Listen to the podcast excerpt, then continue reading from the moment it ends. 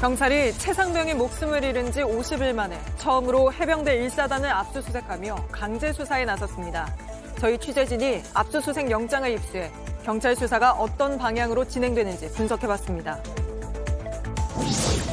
그 당시에 그 저기 대검 중수 과장으로서 그런 영향력 있는 위치에 있지 않았다고 생각합니다.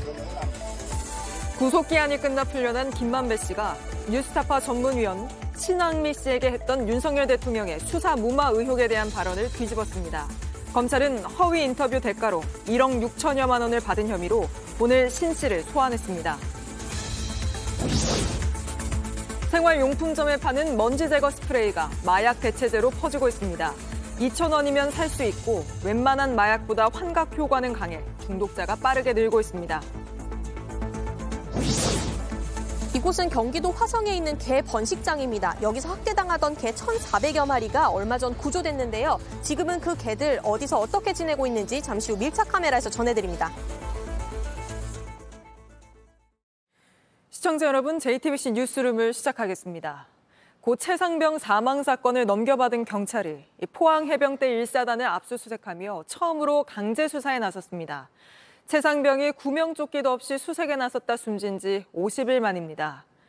이렇게 경찰 수사가 늦어진 건 사단장까지 8명에게 법적 책임을 묻겠다는 결론을 내린 이 해병대 수사단장을 군이 항명죄로 수사하면서였습니다. 막, 구, 막 49제를 치른 유족들은 누구보다 철저한 진상규명을 원할 텐데 경찰 수사가 어떻게 진행 중인지 볼 수 있는 오늘의 압수수색 영장을 저희가 확보했습니다. 먼저 김지아 기자가 보도합니다. 경북경찰청은 오늘 해병대 1사단을 압수수색했습니다. JTBC가 입수한 A 대대장에 대한 압수수색 영장에 따르면 사무실을 비롯해 문서 보관 장소와 전산 보관소 등이 대상입니다. 경찰은 A 대대장에 대해 현장 지휘관이었던 7여단장으로부터 강변 수색에 대한 작전 수행 지침을 교육받았음에도 구명조끼 등 안전장구 착용 지시 없이 수중 수색을 지시했다고 적시했습니다. 앞서 국방부 조사본부가 과실치사 혐의로 경찰에 넘긴 대대장 2명에 대해서 수사가 시작되면서 국방부 재검토 의견대로 수사가 진행되는 게 아니냐는 분석도 나옵니다. 당초 박정훈 대령은 임성근 1사단장을 비롯해 8명에게 업무상 과실치사 혐의를 적시했습니다. 박 대령은 지난 7월 30일 이종섭 국방장관의 결재까지 받았지만 다음 날 국방부는 경찰에 넘기지 말라고 지시했습니다. 국방부 조사본부는 수사 결과를 다시 검토한 뒤 지난달 24일에야 임 사단장 등의 혐의를 뺀 결과를 경찰에 넘겼습니다. 앞서 박 대령에 대한 구속영장에 따르면 해병대 부사령관은 혐의자를 특정하지 않고 경찰에 자료를 주라는 게 이종섭 장관의 지시사항이라고 진술했던 걸로 나타났습니다. 하지만 이 장관은 물론 국방부는 이 사실을 부인해왔습니다.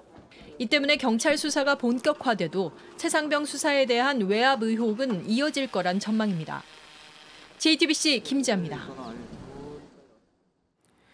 이런 수사 외압 의혹을 밝히자며 민주당이 오늘 특검법을 발의했습니다. 내일은 특검법을 당론으로 채택하고 이종섭 국방부 장관을 해임 혹은 탄핵하는 것도 추진하기로 했습니다. 이어서 이희정 기자입니다. 민주당이 발의한 최상병 특검법은 사망 사건뿐 아니라 은폐, 무마 시도도 특검 대상입니다. 이제 특검의 필요성을 누구도 부정할 수 없습니다. 모든 수단을 동원해 해병대원 순직 사고의 진실과 은폐 외압에 대한 모든 진실을 밝히고 외압에 가담한 모든 자들에 대한 사법 조치가 반드시 이루어지도록 할 것입니다. 이에 따라 대통령실의 개입 여부나 박정훈 전 수사단장에 대한 구속영장 청구 과정, 이첩 과정 등이 수사 범위에 포함될 걸로 보입니다. 민주당은 내일 의총을 거쳐 특검법을 당론으로 채택할 방침입니다. 우선 여당과 수사 대상 등을 놓고 합의에 나서겠다면서도 윤석열 대통령이 거부권을 행사할 경우 외압 의혹을 자인하는 것이라고 압박했습니다. 특검 구성은 대한변호사협회가 후보 4명을 추천하면 야당이 2명으로 압축한 뒤 대통령이 1명을 고르게 됩니다. 민주당은 이종섭 국방부 장관에 대한 해임 건의안 또는 탄핵 소추안 발의도 추진하기로 했습니다. 이 장관이 관련 수사를 위법한 방법으로 방해했다며 헌법과 법률을 정면으로 위반한 일이 발생한 것이라고 주장했습니다. 국민의힘은 당대표가 단식마저 조롱거리를 만들고 있는 마당에 특검인들 탄핵인들 무슨 진정성이 있겠냐고 비판했습니다. JTBC 이희정입니다. 검찰이 대선 개입, 여론조작 사건 특별수사팀을 꾸리며 수사 확대를 예고했습니다. 오늘은 대장동 사업자 김만배로, 김만배 씨로부터 돈을 받고 윤석열 대통령이 검사 시절 사건을 덮어줬다는 허위 인터뷰를 한 혐의로 신학림 전 뉴스타파 전문위원을 소환 조사했습니다. 김만배 씨는 오늘 새벽 풀려났는데 윤 대통령이 당시 그런 영향력 있는 위치에 있지 않았다며 자신이 했던 말을 뒤집었습니다. 연지원 기자입니다. 김만배 씨가 구치소 밖으로 걸어 나옵니다. 그 당시에 대검 중수 과장으로서 그런 영향력 있는 위치에 있지 않았다고 생각합니다. 김 씨는 2021년 신학림 전 뉴스타파 전문위원과 인터뷰에서 당시 윤석열 대검 중수 이과장이 부산 저축은행 수사를 무마해줬다는 취지의 인터뷰를 했습니다. 하지만 출소하자마자 이 발언을 뒤집은 겁니다. 신 씨가 녹음하는 것도 몰랐다고 했습니다. 그거는 시- 신랑님 선배가 뭐 저한테 사과해야 될 부분이라고 생각합니다. 인터뷰 직후 1억 6,500만 원을 건넨 이유도 말했습니다. 예술적 뭐 작품으로 치면은 그 정도 가치가 있다고 생각을 해서 그래서 제가 그 책을 산 겁니다. 검찰은 김 씨가 허위 보도 대가로 도서 구입을 가장해 금품을 건넸고 이를 숨기려고 인터뷰 6달 전에 계약서를 작성한 것처럼 꾸민 걸로 의심하고 있습니다. 검찰은 오늘 신 씨도 불렀습니다. 그 녹취 파일은 언제 건네신 거예요? 검찰은 김 씨에 대해 추가로 구속영장을 청구하는 방안을 검토하고 있습니다. 서울중앙지검엔 10명 규모의 대선 개입 여론조작 사건 특별수사팀을 구성했습니다. JTBC 연지환입니다. 이 보도를 국민의힘은 대선 공작으로 규정하며 김만배 씨와 신학림 전 뉴스타파 전문위원 그리고 당시 관련 보도를 했던 각 언론사 기자들을 고발했습니다. 또 국민의힘은 이재명 대표를 공작의 주범으로 지목하기도 했는데 민주당은 대장동 특검으로 밝히자고 맞불을 놨습니다. 류정화 기자입니다. 국민의힘은 대장동 허위 인터뷰 의혹과 관련해 김만배 씨와 신학림 전 뉴스타파 전문위원을 경찰에 고발했습니다. 허위 인터뷰로 명예가 훼손됐다는 이유입니다. 대선 여론 조작을 위해서 가짜 뉴스를 조직적으로 유포시킨 김만배 신학님을 고발했습니다. 고발 대상엔 관련 보도를 담당했던 뉴스타파 기자와 MBC 기자 4명, 전 JTBC 기자인 봉지욱 뉴스타파 기자 등도 포함됐습니다. 국민의힘은 해당 보도를 대선 조작 공작이라고 규정하고 공세를 폈습니다.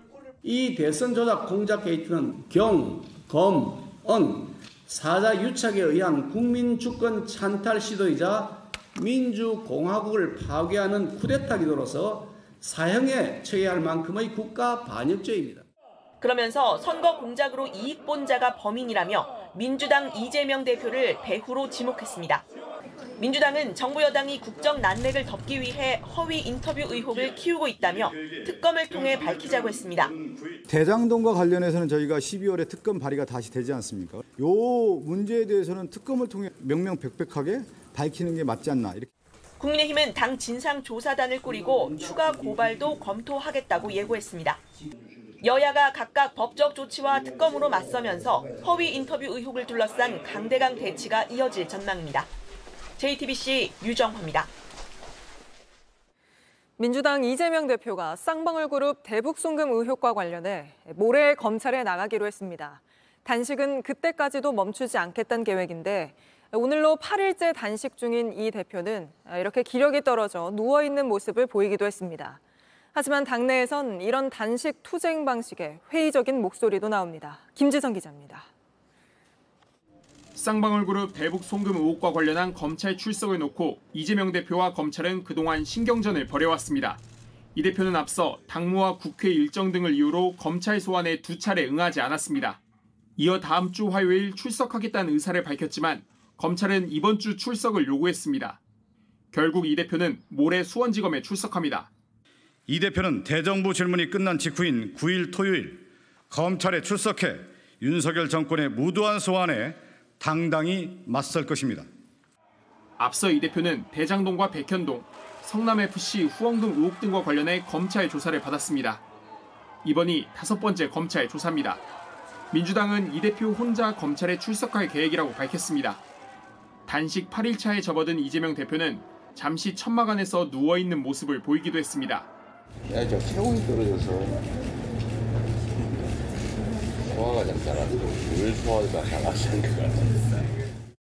다만 이 대표 측 관계자는 건강상에 큰 문제는 없다고 전했습니다. 검찰 출석 때도 의료진이나 구급차 대기 등 조치는 없을 거라고 했습니다. 이런 가운데 당내에선 단식을 앞세운 투쟁 방식에 비판적인 의견도 나오고 있습니다. 어, 168석을 가지고 우리가 국회에서 할 수 있는 일들이 훨씬 많고 특히 그 국정감사는 야당에 얼마나 잘할 수 있는 것인가라고 하는 것을 보여주는 그러한 장이거든요. JTBC 김지성입니다. 이재명 대표가 단식에 들어간 지 8일 만에 여당 인사가 처음으로 찾아왔습니다. 그런데 항의 방문이었습니다. 국민의힘 태영호 의원이 어제 자신을 쓰레기라고 말한 민주당 의원을 제명시켜달라고 항의하면서 아수라장이 됐는데 그 현장을 최윤경 기자가 보도합니다. 오전 11시 30분쯤 국민의힘 태영호 의원이 단식 농성 중인 이재명 대표를 찾아옵니다. 당 관계자들이 만류했지만 면담을 요구하며 자리를 잡고 앉았습니다. 태 의원은 전날 국회 대정부 질문 중이던 자신에게 민주당 박영순 의원이 원색적 비난을 쏟아냈다며 제명을 요구했습니다. 제가 일만 하면 넘어가겠어요. 그런데 빨갱이, 북한에서 쓰레기, 공산당 구역자 아니 이런 말이 이거 국회 그것도 권해 대정부 질의하면서 이거 할수 있습니까? 간단히 간단히 단식 투쟁 안 하고 있는 원내대표도 있으니까 저희 가서 말씀하시고 아니가 왜냐면 태 의원은 물러서지 않습니다. 저에게 하나 마이크 하나 봐 혹시 모르니까 쓰레기라고 소리치고 외친 박용순 의원 이거 대표님 가만두면 안 됩니다. 단식 농성장은 순식간에 아수라장이 됐고 현장에 있던 민주당 의원들이 거세게 항의해 태 의원은 3분 만에 자리를 떠났습니다. 박영순 의원은 태 의원이 민주당을 반국가 세력이라 지칭하고 막말을 했다며 먼저 사과하면 자신도 사과하겠다고 밝혔습니다. JTBC 최윤경입니다. 그런가 하면 이재명 대표의 검찰 조사를 이틀 앞두고 이화영 전 경기부지사가 옥중 편지를 통해 또다시 진술을 뒤집었습니다. 이 대표에게 대북 송금을 보고했다고 진술했다가 또 그게 허위라고 입장을 바꾼 겁니다. 이런 일이 몇 번이나 반복돼 재판부가 이를 어떻게 받아들일지도 주목되는데 박현주 기자가 보도합니다. 이화영 전 경기부지사는 지난해 10월부터 불법 대북 송금 혐의 등으로 재판받고 있습니다. 쌍방울은 지난 2019년 북한에 800만 달러, 우리 돈으로 약 100억 원을 보냈습니다. 애초 이전 부지사는 이런 사실을 전혀 몰랐다고 선을 그어왔습니다. 그러다 지난 6월 검찰 조사에서 쌍방울이 방북 비용을 대신 내주기로 했고 당시 이재명 지사에게 보고했다고 진술했습니다. 7월에 다시 입장을 바꿉니다. 김성태 쌍방울 회장과 나눈 즉흥 대화일 뿐이라며 이 지사에게 보고한 적 없다는 옥중 편지를 공개합니다. 지난달 재판정에 나온 이 전 부지사 또 입장을 뒤집습니다. 변호인이 이 대표에게 보고했다는 진술을 전면 부인하겠다고 하자 처음 듣는 얘기라며 나는 모르는 일이라고 말한 겁니다. 그런데 오늘 또 진술이 바뀌었습니다. 옥중 편지를 공개했고 이 대표에게 어떤 보고도 한 적이 없다고 주장했습니다. 김 전 회장과 전화 연결을 해준 사실도 없다고 썼습니다. 그러면서 검찰에 진술한 내용은 추가 기소 압박에 따른 허위 진술이라고 했습니다. 검찰은 반박했습니다. 뭐 회유라든지 강압이나 이런 것들이 없었다고 이미 법정에서 변호사님과 본인이 얘기하신 걸로 알고 있습니다. 이전 부지사가 진술 번복을 반복하는 이유는 아직 분명치 않습니다. JTBC 박현주입니다.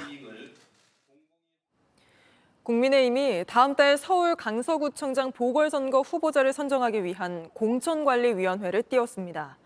이번 선거는 김태우 전 구청장이 공무상 비밀누설죄로 구청장직을 잃으며 치르게 된 건데 국민의힘이 보궐선거의 원인이 된 사람을 다시 후보로 낼 가능성이 커 논란이 일고 있습니다. 강희연 기자입니다.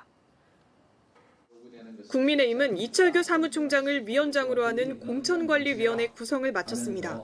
조만간 후보자 선정에 나설 방침인데 사실상 김태우 전 강서구청장이 최종 후보가 될 가능성이 높습니다. 당헌 당규의 절차에 따라서 공정하게 심사하고 최종적인 결정을 내릴 것입니다. 이번 선거는 김전 구청장이 공무상 비밀을 누설한 혐의로 지난 5월 대법원 유죄 판결을 받아 직을 상실하면서 치러지게 됐습니다. 때문에 공직선거법 위반 등으로 재보궐선거 발생 시 후보자를 추천하지 않을 수 있던 국민의힘 당규에 따라 당초 공천을 하지 않을 거란 전망이 우세했습니다. 하지만 당 지도부는 오늘 문제없다는 입장을 내놨습니다. 조국 전 장관이 유죄 선고를 받았는데도 김태우 전 구청장에게 유죄가 나온 것은 명백히 편향된 김명수 대법원에 편향된 재판 결과라고 보기 때문입니다. 김전 구청장이 폭로한 조국 당시 청와대 민정수석의 감찰 무마 의혹 등은 문재인 정부의 책임이 있기 때문에 당교상 무공천 사유에 해당되지 않는다는 겁니다. 결국 당에 유리한 유권 해석을 내리며 공천을 위한 명분 쌓기 아니냐는 지적도 나옵니다. 김전 구청장이 사실상 공천을 받을 가능성이 커지자 또 다른 국민의힘 소속 김진선 예비 후보는 탈당을 선언하며 무소속 출마를 시사했습니다. JTBC 강연입니다. 다음 소식입니다. 동네마다 있는 생활용품 전문점에서 쉽게 살 수 있는 이 먼지 제거 스프레이입니다. 그런데 이걸 들이마시면 환각 증상이 마약만큼 강해서 중독자들이 2,000원짜리 마약이라고 부르며 사재기하고 있다고 합니다. JTBC 취재가 시작되자 오늘에야 판매가 중단됐습니다. 먼저 배승주 기자입니다. 긴 치료 끝에 올해 초 필로폰을 끄는 20대 대학생. 한 달 전부터 다시 중독에 빠졌습니다. 이번에 손댄 건 마약이 아니었습니다. 생활용품점에서 파는 컴퓨터 청소용 먼지 제거 스프레이였습니다. 양보를 끊었다 생각했어요. 근데 가스를 새롭게 배우면서 다시 2, 3천 원 가격에 생활용품점만 가면 구할 수 있습니다. 단속 위험도 없는 간편한 대체 마약입니다. 이 스프레이 마약 중독자들 사이에선 입소문이 퍼져 있습니다. 앨범을 두 개 낸 이 가수 3년 전 스프레이 흡입을 시작했습니다. 또 마약이 아니라고 생각해서 숨겼었고 공공연하게 유행하고. 중독성은 웬만한 마약을 능가한다고 말합니다. 펜타닐이 제일 세나 봐요. 오히려 마약이 아닌데 기존의 마약을 다 이길 정도예요. 마약 중독 치료 병원에선 이 스프레이가 골칫거립니다. 입원 환자가 병원으로 가져와 흡입하기도 합니다. 병원에 와서 이게 보일 정도라고 하면은 암암리에 퍼져 있는 거는 훨씬 더 많지 않을까. 구하기는 쉬운데 피해는 심각합니다. 코카인보다 뇌 손상이 두 배에서 열 배 이상 피해가 심한 걸로 되어 있습니다. 이 스프레이를 팔던 대형 생활용품점은 취재가 시작되자 오늘 판매 중단했습니다. 하지만 중독자가 얼마나 많은지는 알 수 없습니다. JTBC 배승주입니다. 보신 것처럼 이 스프레이 가스에 중독되면 피해가 심각한데도 그동안 아무 조치가 없었습니다. 제품을 만든 곳도 파는 곳도 들이마실 줄은 몰랐다고만 했고 관련 기관들은 자신들 일이 아니라고 떠넘겼습니다. 계속해서 정영재 기자입니다. 중독자들은 매장을 돌아다니며 이 제품을 싹쓸이 해왔습니다. 너무 많이 사가니까 직원분께서 세차장에서 일하시냐며 왜 많이 팔리는지 생활용품 매장 직원들은 영문을 몰랐습니다. 금방금방 나가서 이렇게 소진제 아파트 가시는 제조사는 우리 물건이 그런 용도로 쓰일 줄 몰랐다고 했습니다. 다만 성분이 뭐냐는 문의는 가끔 있었다고 설명했습니다. 경찰서라든지 군청이라는 데에서도 이제 전화가 오긴 합니다. 흡입하는 청소년들이 있고 단속 현장에서 이 스프레이가 여러 차례 등장했지만 아무도 진지하게 생각하지 않았습니다. 통제할 주체는 사실상 없습니다. 공기 제작할 때 저희가 안전관리법의 기준에 맞는지 그게 내용물에 관해서는 저희 소관이 아니라고. 화학 제품은 환경부, 마약류는 식약처가 관리하는데 둘 다 우리 일 아니라는 반응입니다. 그거 뭐 성능이 안 나온다는 말씀이신 건지. 마시더라고요. 아 마신다고요? 이거지 이걸 선생 한번 여쭤볼게요. 저도 잘 모르겠어가지고. 과거엔 부탄가스 흡입이 문제가 됐습니다. 지난 1997년부터 역한 냄새가 나는 물질을 넣어 흡입을 막았습니다. 먼지 제거 스프레이도 이런 물질을 넣긴 했지만 상대적으로 약했던 걸로 보입니다. 이런 물질에 대해서 종합적인 관리는 이루어지지 않고 있습니다. 이러는 사이 2,000원짜리 마약은 우리 주변에 널리 퍼졌습니다. JTBC 정영재입니다. 고용노동부가 농협과 수협, 신협 등의 지역 금융기관을 조사한 결과 직장 내 괴롭힘 같은 위법 사례가 여러 적발됐습니다. 고객과의 술자리를 거부한 여직원을 다른 지점으로 보내거나 매주 모든 직원들에게 춤추는 영상을 찍게 강요하기도 했습니다. 조보경 기자가 보도합니다. 한 지역 축협 임원이 고객과의 술자리에 여직원을 불러 술을 따르게 했습니다. 여직원이 거절하자 다른 지점으로 발령을 냈습니다. 또 다른 축협 조합장은 매주 월요일 모든 직원의 율동 동영상을 촬영해 SNS에 올리도록 했습니다. 그런 뒤 여직원의 외모와 복장을 지적했습니다. 지역 신협의 한 임원은 회식 자리에서 술을 깨기 위해 나가 있는 여직원에게 입을 맞췄습니다. 모두 지역 금융기관에서 벌어진 일입니다. 고용노동부가 농협과 축협, 수협 등을 대상으로 근로 실태를 감독한 결과 직장 내 괴롭힘과 성희롱 등이 여전한 것으로 드러났습니다. 임금체불과 근로시간 초과 등 노동 권익을 침해한 사례도 무더기로 나왔습니다. 113곳에서 763건이 적발됐는데 어느 한 곳도 빠지지 않았습니다. 당연히 지켜져야 하는 기본적인 노동 권익이 침해되는 위법 행위가 많이 적발되었으니 재발되지 않도록 각고의 노력을 해야 할 것입니다. 전문가들은 선거로 선출된 이들이 이사회를 꾸리는 구조 탓에 내부 견제가 제대로 안 된다고 지적했습니다.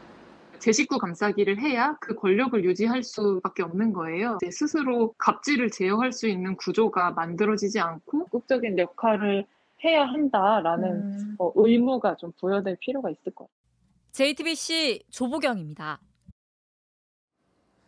철근 빠진 아파트로 논란을 일으킨 LH에서도 직원들의 기강 문제가 불거졌습니다.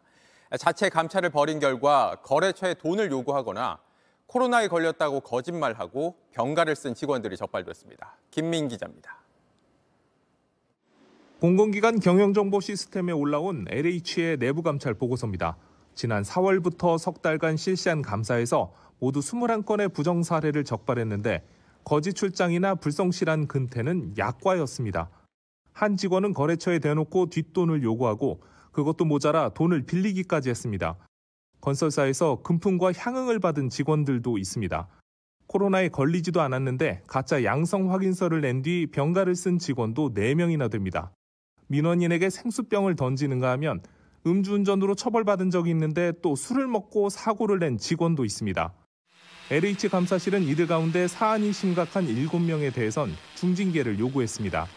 이에 대해 LH는 자정 시스템이 잘 갖춰진 걸 보여주는 증거라고 설명합니다. 내부에서 감사 실태가 임명하고 무관용 원칙을 적용하면서 내부 통제를 더 강화하고 있습니다. 하지만 아전 인수식 해석일 뿐 오히려 갈수록 기강이 풀리고 있다는 지적이 나옵니다. 재작년 전현직 직원의 투기 사태 때 환골 탈퇴를 선언하고도 내부 징계를 받은 직원은 여전히 그 전에 두세 배 수준이기 때문입니다. LH 이제 정관 특혜 문제라든지 또 철근 누락 문제 전혀 내부 통제 기능이 국민들이 봤을 때는 작동하지 않고 있고 LH 스스로 이게 감사를 하고 있는 현재 또 형국에 대해서 얼마나 또 신뢰할 수 있느냐. JTBC 김민입니다. 다음 이슈는 플라스틱 관련 소식입니다. 오늘 하루 플라스틱 얼마나 썼나 가늠이 되시나요? 뭐 생수병, 일회용잔, 비닐봉투 하루 동안 쓴 플라스틱 제법 될 겁니다. 환경단체 그린피스가 따져보니 우리나라에서 1년 동안 나온 페트병이 56억 개, 지구 14바퀴를 돌 수 있다고 합니다. 플라스틱 컵을 다 모으면 지구에서 달을 지나서 더 멀리까지 갈 정도고요. 비닐봉투 버린 양은 서울시 면적의 13배 수준이라고 합니다. 요즘 이례적으로 덥고 무섭게 비 쏟아지고 그동안 볼 수 없던 태풍까지 지나고 나니 기후 위기는 더 이상 먼 얘기가 아니란 게 실감나죠. 서울시가 3년 안에 플라스틱 발생량 10% 줄이겠다며 종합 대책을 내놨습니다. 내후년부터 일회용 컵을 사용하면 보증금 300원을 내야 하고 한강 공원에선 일회용 배달 용기 반입이 금지됩니다. 윤정주 기자가 취재했습니다. 평일대낮 강변공원에 친구들은 놀러 나왔습니다. 오랜만에 나들이 빠질 수 없는 건 먹을거리와 음료입니다. 일회용기에 담은 피자를 나눠 먹고 플라스틱 컵 커피를 마십니다. 이런 일상이 지난 자리 의도치 않았지만 남은 건 플라스틱 무더기입니다. 지난 2021년 서울 시내에서 나온 폐 플라스틱은 2,753톤입니다. 7년 만에 200% 넘게 늘었습니다. 폐플라스틱 배출량은 이제 도시 생존을 위협할 만큼 늘었습니다. 서울시가 대책을 내놨습니다. 내년부터 서울 반포 뚝섬 한강공원에서 일회용기 음식 배달을 금지했습니다. 2025년부턴 서울 시내 모든 한강공원으로 금지 범위를 늘립니다.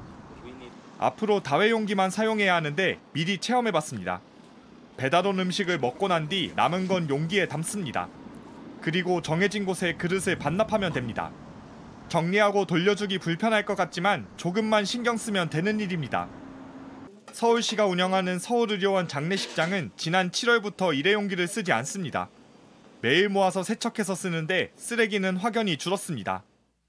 예전에는 한 상가당 이만한 쓰레기 7개에서 8장개가 8개가 나왔는데요. 현재는 지금 한 개만 분출되고 있습니다. 하역장도 모기하고 파리가 이런 게 다 없어졌어요. 내년부턴 민간 장례식장도 일회용품을 금지할 계획입니다.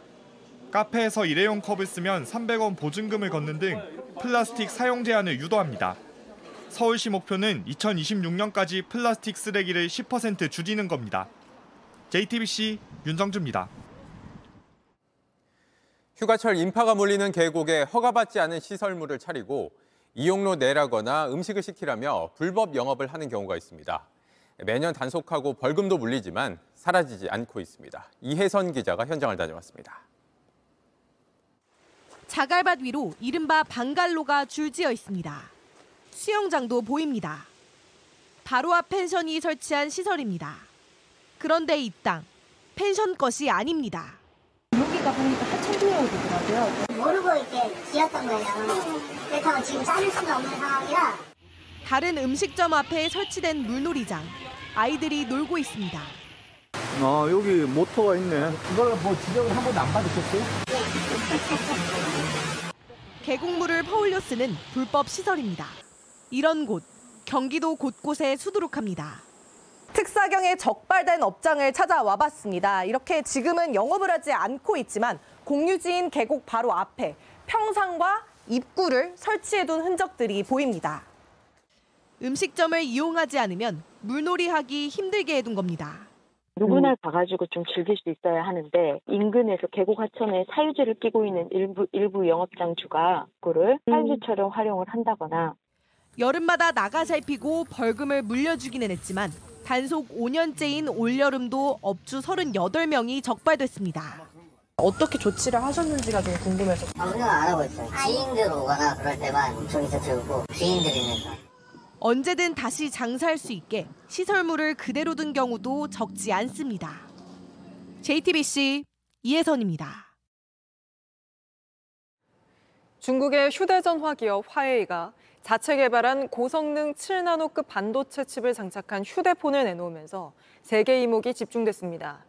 중국이 미국의 기술 규제를 뚫고 미국의 턱 밑까지 쫓아온 거 아니냐는 말도 나왔는데 당장 미국에선 중국을 상대로 한 규제를 더 강화해야 한다는 목소리가 나왔습니다. 베이징 박성훈 특파원입니다.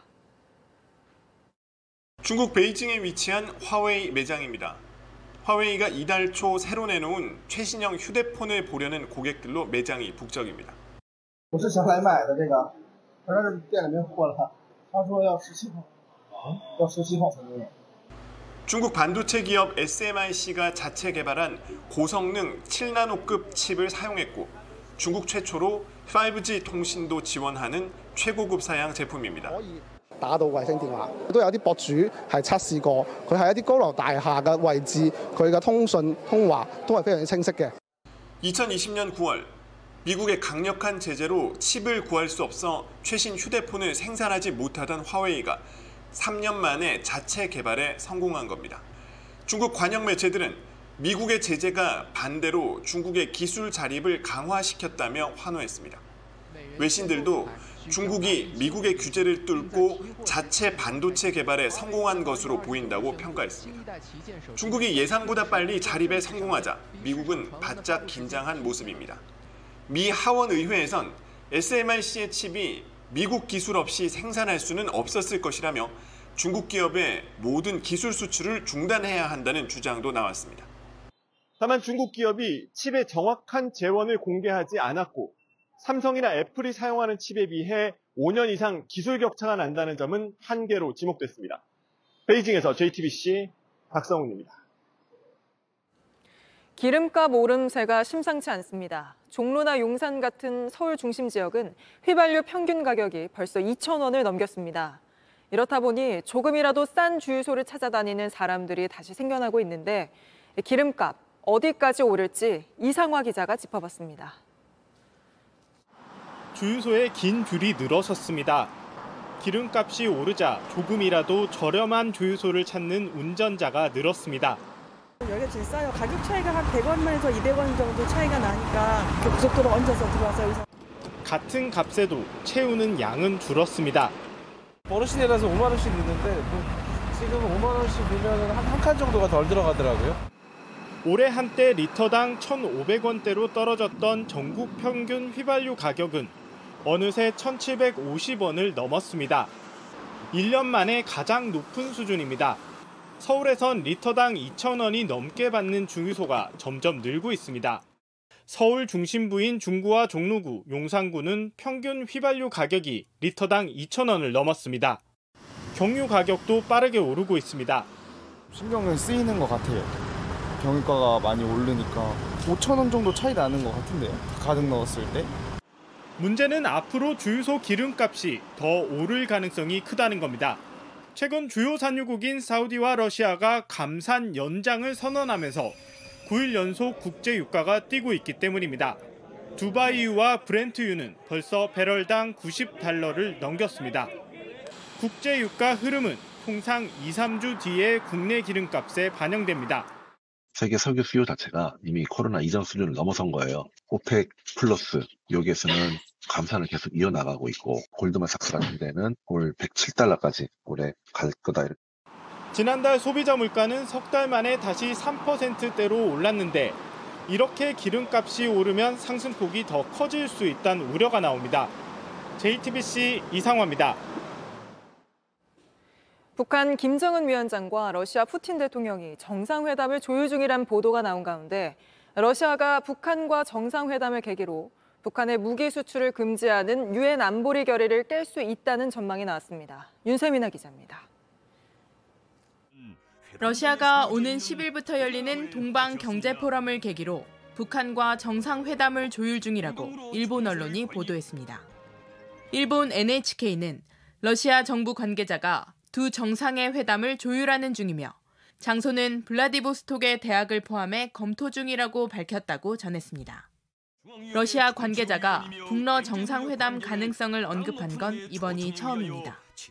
이 관계자는 두 정상이 군 관련 시설을 방문하는 것도 검토되고 있다고 말해 정상회담이 무기 거래 논의에 초점을 맞출 거란 점을 시사했습니다. 러시아 정치권에선 북러 정상회담 결과 러시아가 북한과 무기 거래를 금지한 유엔 안보리 결의안을 파기할 수 있다는 전망도 나왔습니다. 이런 가운데 국가정보원은 국회에서 김 위원장이 러시아를 방문할 때 예상과 다른 경로를 택할 수 있다고 밝혔습니다. 언론에 그 공개된 경로와는 다른 경로로서 깜짝 행보를 보일 가능성도 어, 어, 좀 생각하고 있다.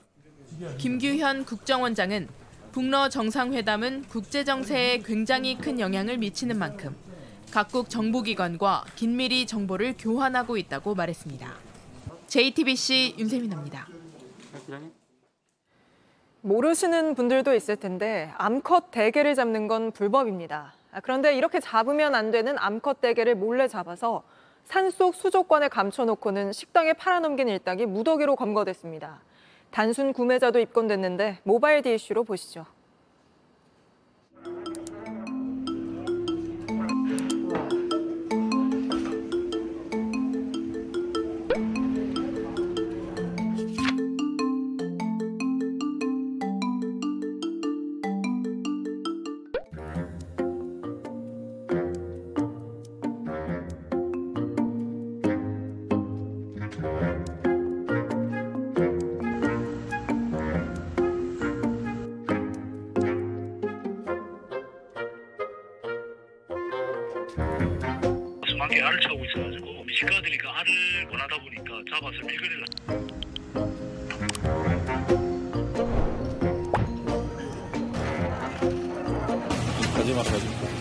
제기가 없는 그런 거. 이거 다 넣을게.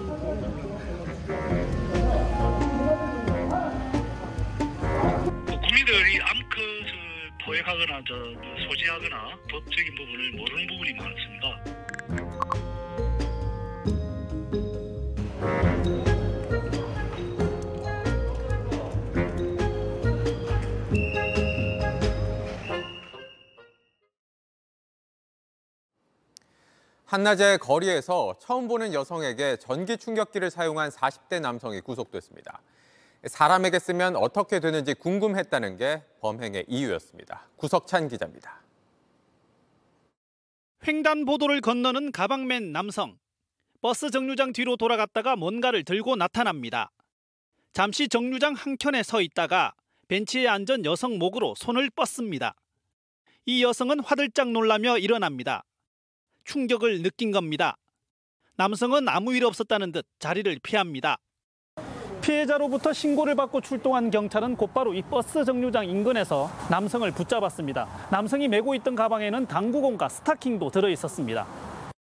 이 40대 남성이 여성 몸에 갖다 댄 건 30cm 길이 막대형 전기 충격기입니다.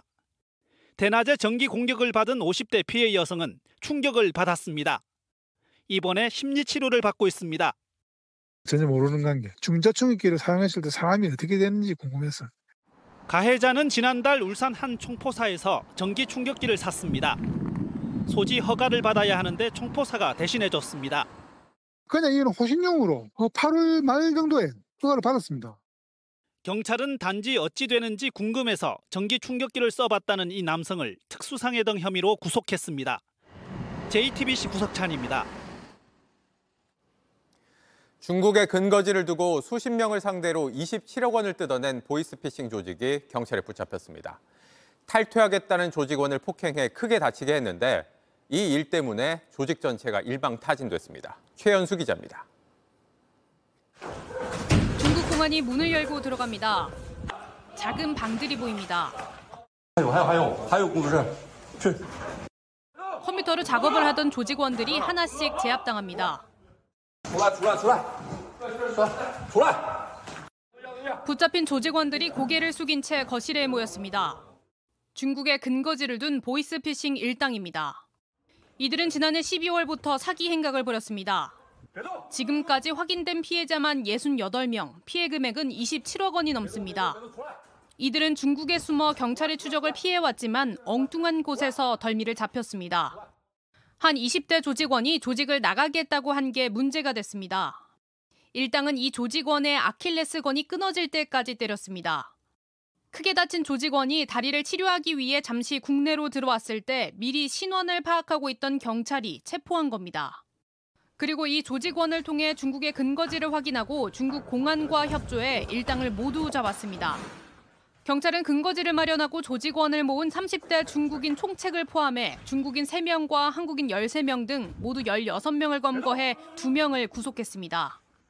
JTBC 최현수입니다.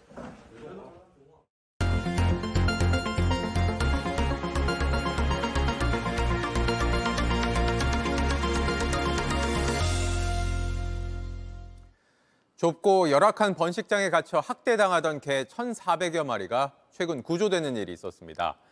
바깥에 나가본 적이 없어서 뛰어놀 줄도 몰랐던 이 개들 지금은 어떻게 지내고 있는지 밀착 카메라 이희령 기자가 취재했습니다. 이곳은 펫숍에 팔리는 개들을 사육하던 번식장입니다. 지금 주위를 둘러보면 먼지도 상당히 많고요. 마스크 없이는 숨을 쉬기 어려울 정도로 악취도 심각합니다. 여기에서 학대당하며 생활하던 1,400마리 넘는 개들이 얼마 전 모두 구조됐습니다. 법적인 기준을 어긴 채 비좁은 공간에서 강아지 공장을 운영해왔던 겁니다. 번식장이 세계의 전부였기에 처음 밟아보는 땅이 낯설기만 합니다. 사람이 잔디 위에서 손짓을 하자 그제야 따라서 뛰어갑니다. 나와 본 적이 없어서 처음에 딱 문 열자마자 아무도 안 나오려고 다 뒷걸음질 치고 번식장에 있던 1,400여 마리 개들 중에서 580여 마리가 이곳 반려마루 보호동에서 지내고 있습니다. 그 전까지는 불결하고 비좁은 번식장에 있었는데요. 지금은 쾌적하고 깔끔한 환경에서 지내고 있습니다. 오랫동안 씻지 못해 꼬질꼬질한 강아지들이 처음으로 목욕도 합니다. 너무 완전 뭉쳤어. 금방 보송보송해졌습니다. 원래 집에서 키우는 강아지들 되게 까불거든요. 근데 너무 얌전해요. 이런 게 좀 안쓰러운 것 같아요. 손길이 필요한 개는 많은데 일할 사람은 턱없이 부족합니다. 청소만 해도 큰 도움이 되니까 어, 혹시나 시간이 되시는 분들이 있다면 꼭 오셨으면 좋겠습니다. 이곳은 건강 상태가 나쁜 개들이 치료를 받는 동물병원입니다. 그 중에서도 상태가 안 좋은 강아지들은 이렇게 수액도 맞고 이곳에서 집중적으로 관리를 받고 있습니다. 작고 마른 강아지 환자가 병원에 왔습니다. 몇 킬로예요? 1.35밖에 안 돼? 진찰을 받고 결국 입원을 하게 됐습니다. 콩팥 쪽 수치가 안 좋아요. 크게 반응을 안 하네요. 너무 상태가 안 좋으면 애들이 반응을 할 기력도 없거든요. 몇 마리는 임신한 채로 구조됐습니다. 세 마리 보이네요. 못해도 이번 주 이상 이틀이면 나을 것 같네요. 아직 눈도 못 뜬 새끼 강아지도 이 병원에서 태어났습니다. 엄마 젖이 잘 나오지 않아 직접 우유를 먹여줍니다. 이곳에서 지내는 개들은 준비가 되는 대로 입양 신청을 받을 예정입니다. 훈련사분이 계셔서 그 입양자 성향과 강아지 성향을 좀 매칭해가지고 입양을 좀 보내드리고 있으니까 오셔서 보시고 하지만 입양을 보낸다고 문제가 해결되는 건 아닙니다. 물건처럼 떼어와서 판매하는 게 허용되는 법이 동물학대를 허용하고 있는 거예요. 펫숍에서 매매를 금지하는 경매장을 철폐하는 정책이 필요합니다. 반려동물은 상품이 아니라 소중한 생명입니다. 쉽게 사고 파는 행태가 사라지지 않는다면 강아지들의 고통은 끝없이 반복될 수밖에 없습니다. 밀착 카메라 이희령입니다.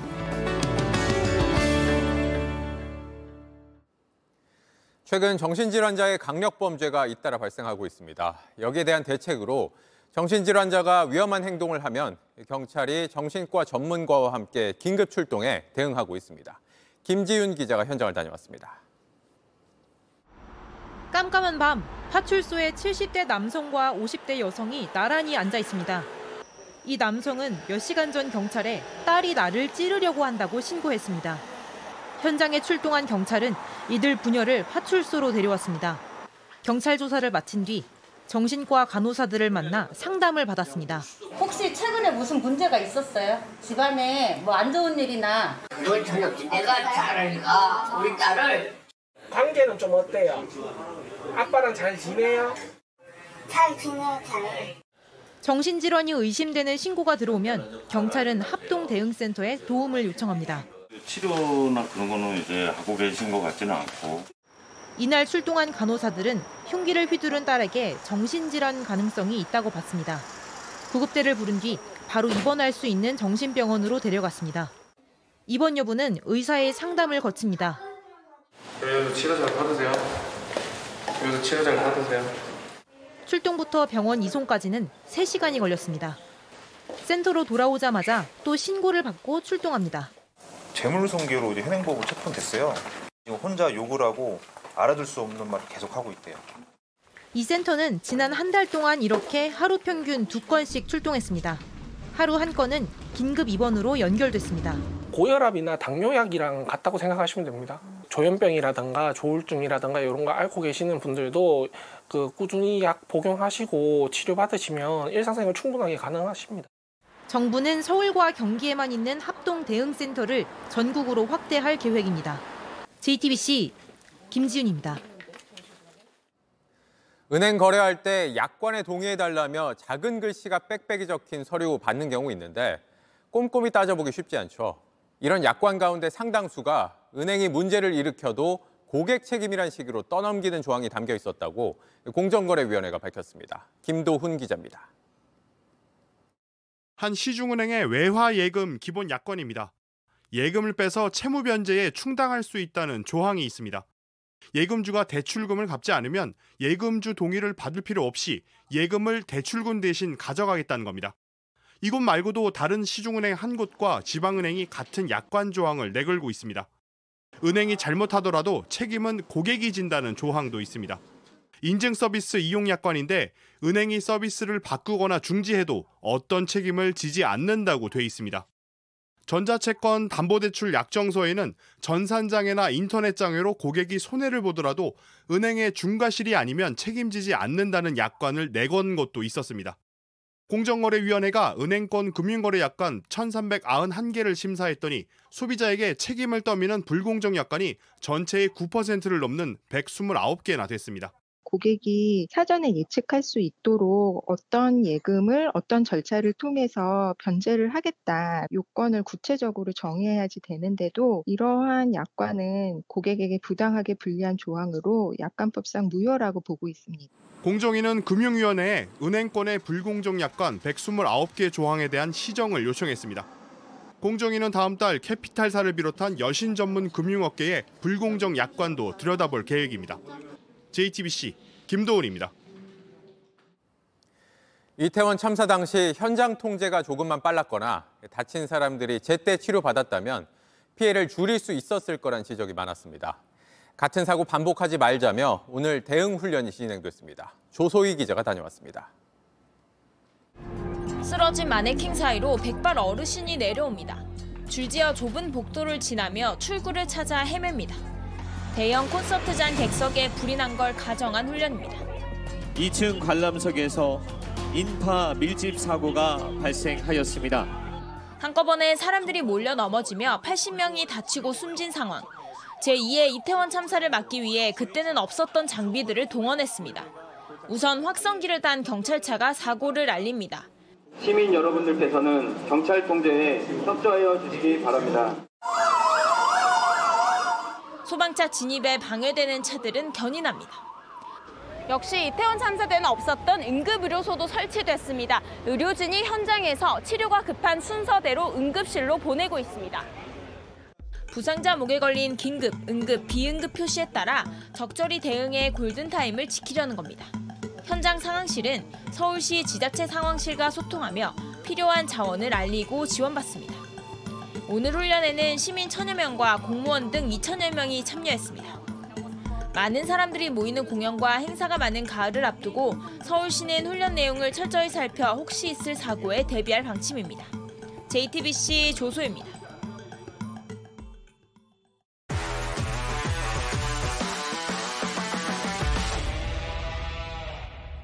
스포츠 뉴스입니다. 김민재가 최초의 역사를 또 하나 썼습니다. 세계 최고의 축구 선수를 뽑는 발롱도르 최종 후보에 오른 건데요. 아시아 수비수로선 처음입니다. 홍지용 기자입니다. 정확한 롱패스로 상대 수비진을 한 방에 무너뜨리고 상대가 뒤로 물러서면 직접 페널티 박스까지 돌파합니다. 결정적 순간에는 공의 방향을 돌리는 헤더로 골망을 흔듭니다. 공격수를 지워버리는 압도적인 수비력은 물론이고 91%의 패스 성공률로 유럽 5대 리그에서 가장 많은 전진 패스를 성공시키며 나폴리에게 33년 만에 우승컵을 안긴 김민재. 아시아 최초로 세리에아 최우수 수비수에 오른 데 이어 세계 최고의 선수에게 주어지는 가장 명예로운 상 발롱도르의 최종 후보 30명에 이름을 올렸습니다. 공격 포인트가 적어 주목받기 어려운 수비수인데도 메시, 홀란, 음바페, 케인과 같은 쟁쟁한 공격수들과 어깨를 나란히 한 겁니다. 프랑스 레키프는 지난 시즌 세리에아에서 김민재보다 많이 패스를 시도하고 성공시킨 선수는 없다고 그 배경을 설명했습니다. 한국 선수 중에서는 설기현, 박지성, 손흥민에 이어 네 번째 후보인데 수비수로는 아시아를 통틀어서 처음입니다. 카타르 월드컵에서 아르헨티나의 우승을 이끈 메시가 가장 유력한 1위 후보로 꼽히는 가운데 빅리그 2년 차인 김민재가 아시아 최고 기록인 손흥민의 11위를 뛰어넘을 수 있을지 주목됩니다.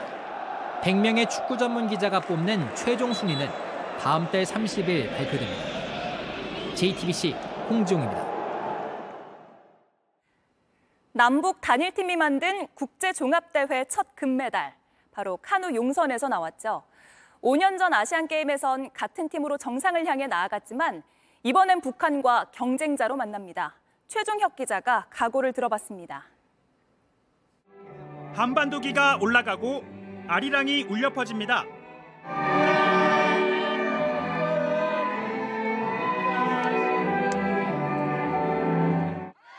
(2018년) 아시안게임 용선 남북 단일팀은 여자 500m에서 금메달을 목에 걸었습니다. 갑자기 메달 앞에서 우는 건 좀 아니라 생각해서 안 울고 싶었는데 부르는 순간 되게 눈물이 나더라고요. 민족의 진짜 어, 신변치를 남김없이 어, 떨친 그 계기를 이렇게 세상에 보여줬습니다. 동메달 두 개를 더 수확하며 새 역사를 쓴 선수들은 이번 항저우 대회에 북한이 참가하면서 제외할 가능성이 큽니다. 좋은 모습으로 만나자고 했는데 감회가 새롭지 않을까. 다시 한번 웃으면서 좀 인사할 수 있는 그런 계기가 또 됐으면 금메달을 합작한 5년 전과 달리 라이벌이란 점은 분명히 했습니다. 그때 봐왔던 그런 기량들도 제가 이제 알 수 있고 해서 저희가 이기고 싶습니다. 목표는 단일팀 성적을 뛰어넘는 것. 12명이 현매에 타는 용선은 목소리에 맞춰 룰을 젓는 경기로 모든 종목을 통틀어 가장 많은 선수가 한 팀이 되는 종목입니다. 뱃머리에서 북을 치는 드러머의 구령에 맞춰 하나가 된 선수들은 힘껏 물살을 가릅니다. 아직 경기장과 배 기종을 공개하지 않고 있는 중국의 텃세가 만만치 않지만 따개비가 엄청 많이 붙은 안 좋은 배를 결승에 예, 바꾸는 그런 경우가 있었습니다. 그거를 각오는 하고 있고요. 꼭 실력으로 뛰어넘도록 노력하겠습니다. 이번엔 태극기와 함께 가장 높은 곳에 오르겠다는 각오입니다. 최고의 자리에 올라서 저희 어, 애국가가 울려 퍼질 수 있도록 최선을 다할 것입니다. 네. JTBC 최종혁입니다. 피츠버그 배지환이 역전 3루타를 뽑아냈습니다. 7회 말 3대3 동점에서 타석에 들어선 배지환. 슬라이더를 받아쳐 중앙 펜스로 보내는데요. 1루 주자는 홈을 밟았고 배지환은 빠른 발로 3루까지 달렸습니다. 어찌나 빠른지 이렇게 헬멧이 날아가 버렸네요. 배지환은 1안타 1타점에 득점까지 올리며 미러키에 끌려가, 끌려가던 피츠버그를 승리로 이끌었습니다. Yeah, it's fun. Winning is always fun. I'm glad to do something. 최고 기온 34도에 습도까지 높은 뉴욕에서 US 오픈이 열리고 있습니다. 러시아의 메드베데프 무더위에 녹아내렸는데요. 얼음 주머니를 목에 둘러봤지만 벌겋게 달아오른 얼굴은 좀처럼 가라앉지 않습니다. 경기가 진행된 2시간 48분 동안 두 번이나 메디컬 타임아웃을 신청했습니다. 이런 말과 함께 말이죠. One player gonna die and they're gonna see. 반면 준결승에서 만나게 될 스페인 출신의 세계 1위 알카라스는 여유를 보여줬는데요. 상대 선수인 듀베레프가 쉬는 동안 이런 묘기까지 보여줬습니다. 이게 시속 100km의 커브볼입니다. 너무 느리죠? 류현진 선수의 다음 공은 뭐였을까요?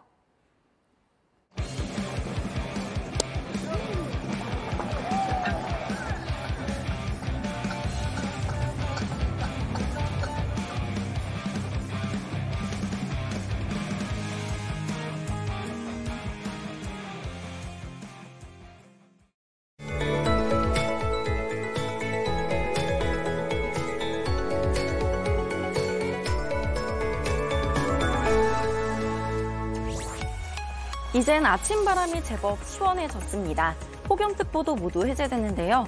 다만 당분간 한낮에는 서쪽 지역을 중심으로 30도 안팎의 낮더위가 계속되겠습니다. 오늘 31.6도까지 올랐던 서울은 내일도 30도를 넘어서며 비슷한 날씨가 이어지겠고요. 아침에는 20도 정도로 선선해서 10도를 넘는 큰 일교차에 주의하셔야겠습니다. 내일은 쾌청한 하늘 아래 낮 동안 자외선은 강하겠고요. 아침 기온은 청주 19도, 전주 대전 18도로 20도를 넘지 않는 지역이 많겠습니다. 낮 기온은 춘천 31도, 전주, 광주 30도로 내일도 서쪽 지역은 후덥지근하겠습니다. 모레까지는 전국이 대체로 맑겠습니다. 남부지방은 일요일 오후부터 비 소식이 있고요. 제주는 월요일까지 비가 이어지겠습니다. 날씨였습니다. 방송통신위원회가 오늘 오후 상암동 JTBC 사옥에서 2023년 재난대응 안전항공훈련을 실시했습니다. 이번 훈련은 지진에 의해 방송 송출이 중단되는 상황을 가정해 방송 분야 재난대응 체계를 종합적으로 점검하기 위해 실시됐습니다. 방통위 이상인 부위원장은 재난 발생이 복합화, 다양화되는 만큼 철저한 사전 점검과 효율적 대응 체계를 마련해 방송이 중단되는 일이 없도록 하는 게 무엇보다 중요하다고 강조했습니다. 뉴스룸 저희가 준비한 소식은 여기까지입니다. 네, 시청해주신 여러분 고맙습니다.